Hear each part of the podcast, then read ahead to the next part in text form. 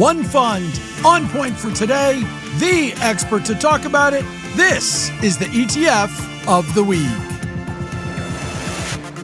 Welcome to the ETF of the Week, where we get the latest take from Tom Lydon, Vice Chairman at VettaFi, who talks to us about unique and intriguing, new and different, and most importantly, sometimes trending ETFs, which you can learn more about at VettaFi.com, where there is a suite of tools that's going to help make you a better investor in exchange traded funds. Tom Lydon, always great to chat with you. Great to be back. Thanks, Chuck. Your ETF of the week is. The Alps O'Shares US Small Cap Quality Dividend ETF, ticker OUSM. OUSM the Alps O Shares US Small Cap Quality Dividend ETF. A lot in there to, to go through, Tom. Why this fund now? Well, Chuck, you and I this year have talked a lot about diversifying away from the S&P 500. And small caps number 1 over time tend to outperform large caps. That hasn't been the case in the last 10 years.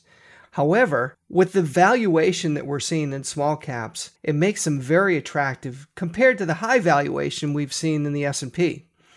On top of that, quality has also done well this year.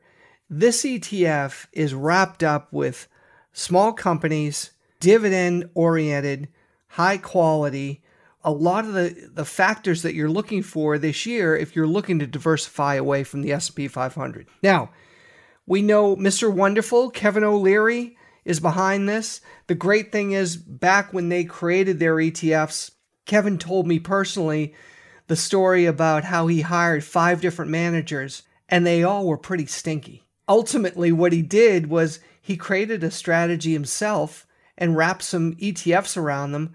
Hence, this is one of those strategies. So he puts his own money, and he made a lot of money over the years in his ETFs with the idea that he can diversify and he puts his money where his mouth is. So this ETF has about 116 dividend small cap stocks. They tend to be overweight in areas like industrials and financials that are actually doing pretty well from a sector standpoint this year as well as rates are higher. Small financial companies, specifically banks, do a lot better when interest rates are higher because they can lend out and get more money in. Also, from an industrial standpoint, we know that there continues to be more build out throughout the US, and that's a big part of it as well. So as we talk about diversifying away from the S&P 500, this is something to consider. In addition, the Russell 2000 is up a mere 4% this year, so small caps in general 4%. This ETF is up double that, 8% this year. So again, quality and index selection means something when you're thinking about this ETF.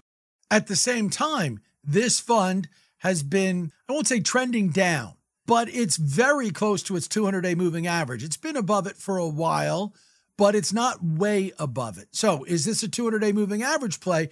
And do you worry about something that kind of looks like it might cross the, the 200 day moving average in the wrong direction here. Anything that's above its 200 day average by a small amount could easily cross and go below.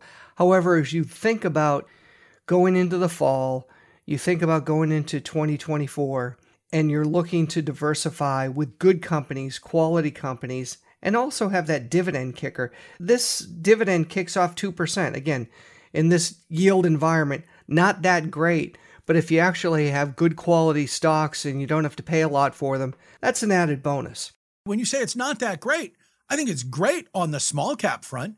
As a dividend oriented investor, which I am myself, I think for a lot of folks, when you go to small caps, you're saying, this is the growth part of my portfolio. I'm not going to worry about the dividends. So, while yes, in the big scheme of what's a huge dividend, it's not a big dividend. The fact is, there are plenty of small cap funds that are investing in small cap companies that pay no dividends and there's no dividend payout. Chuck, you're absolutely right. My reference is more to the high yield environment we have today, the fact that you can get more than 5% in a money market fund, if that's your goal. But to your point, this is not your goal. Your goal is long term investing, long term growth, long term diversification into quality stocks and having that dividend kicker is just an added bonus. Yeah, well, it kind of hedges that I'm going to take small caps and have the risk without necessarily going all the way to, yeah, it's no guarantee on the dividends. Absolutely. So, back to your point is this a trend following play or a diversification play? I would just say this, and we know that this is the case because we look at all the fund flow, we look at all the asset holdings reports. The average investor today has way too much money allocated in the US compared to foreign and allocated to large cap growth, specifically highly correlated to the S&P 500. That's worked very very well. But today, the biggest fear among financial advisors is not inflation and rising interest rates, it's market volatility and high prices in a few stocks that represent the S&P 500. So, look, we're not saying run for the hills, but make sure you don't have all your eggs in one basket cuz that one basket 80% of the growth of the S&P is in seven stocks this year and that's a little scary. Not only that, but you know, you and I talk ETFs every week, and I'm always saying, where does this go in a portfolio or what have you? A lot of ETFs, because they want to look good in the charts, they want to do whatever, are finding their excuses to buy those seven stocks. Like you talk about correlation. I don't worry necessarily about correlation to the market. I worry about overlap. I worry about somebody building a portfolio thinking they're being diversified and winding up with, you know, 18% of their overall portfolio in like Apple and Amazon or what have you because you bought three or four funds that have it. This fund, yeah, you don't really have to worry about that. So it gives you the real diversification you're looking for, right? Absolutely. And again, it's time tested. It's been around for a while. That's another thing to think about too. I was glad to be able to bring this to the forefront. The folks at Alps and the folks at O'Shares have done a tremendous job. It's just something to think about. There's so many choices, Chuck, out there. It's really nice to make sure you're looking to diversify spread the wealth a little bit, and there's some good quality stocks that are out there.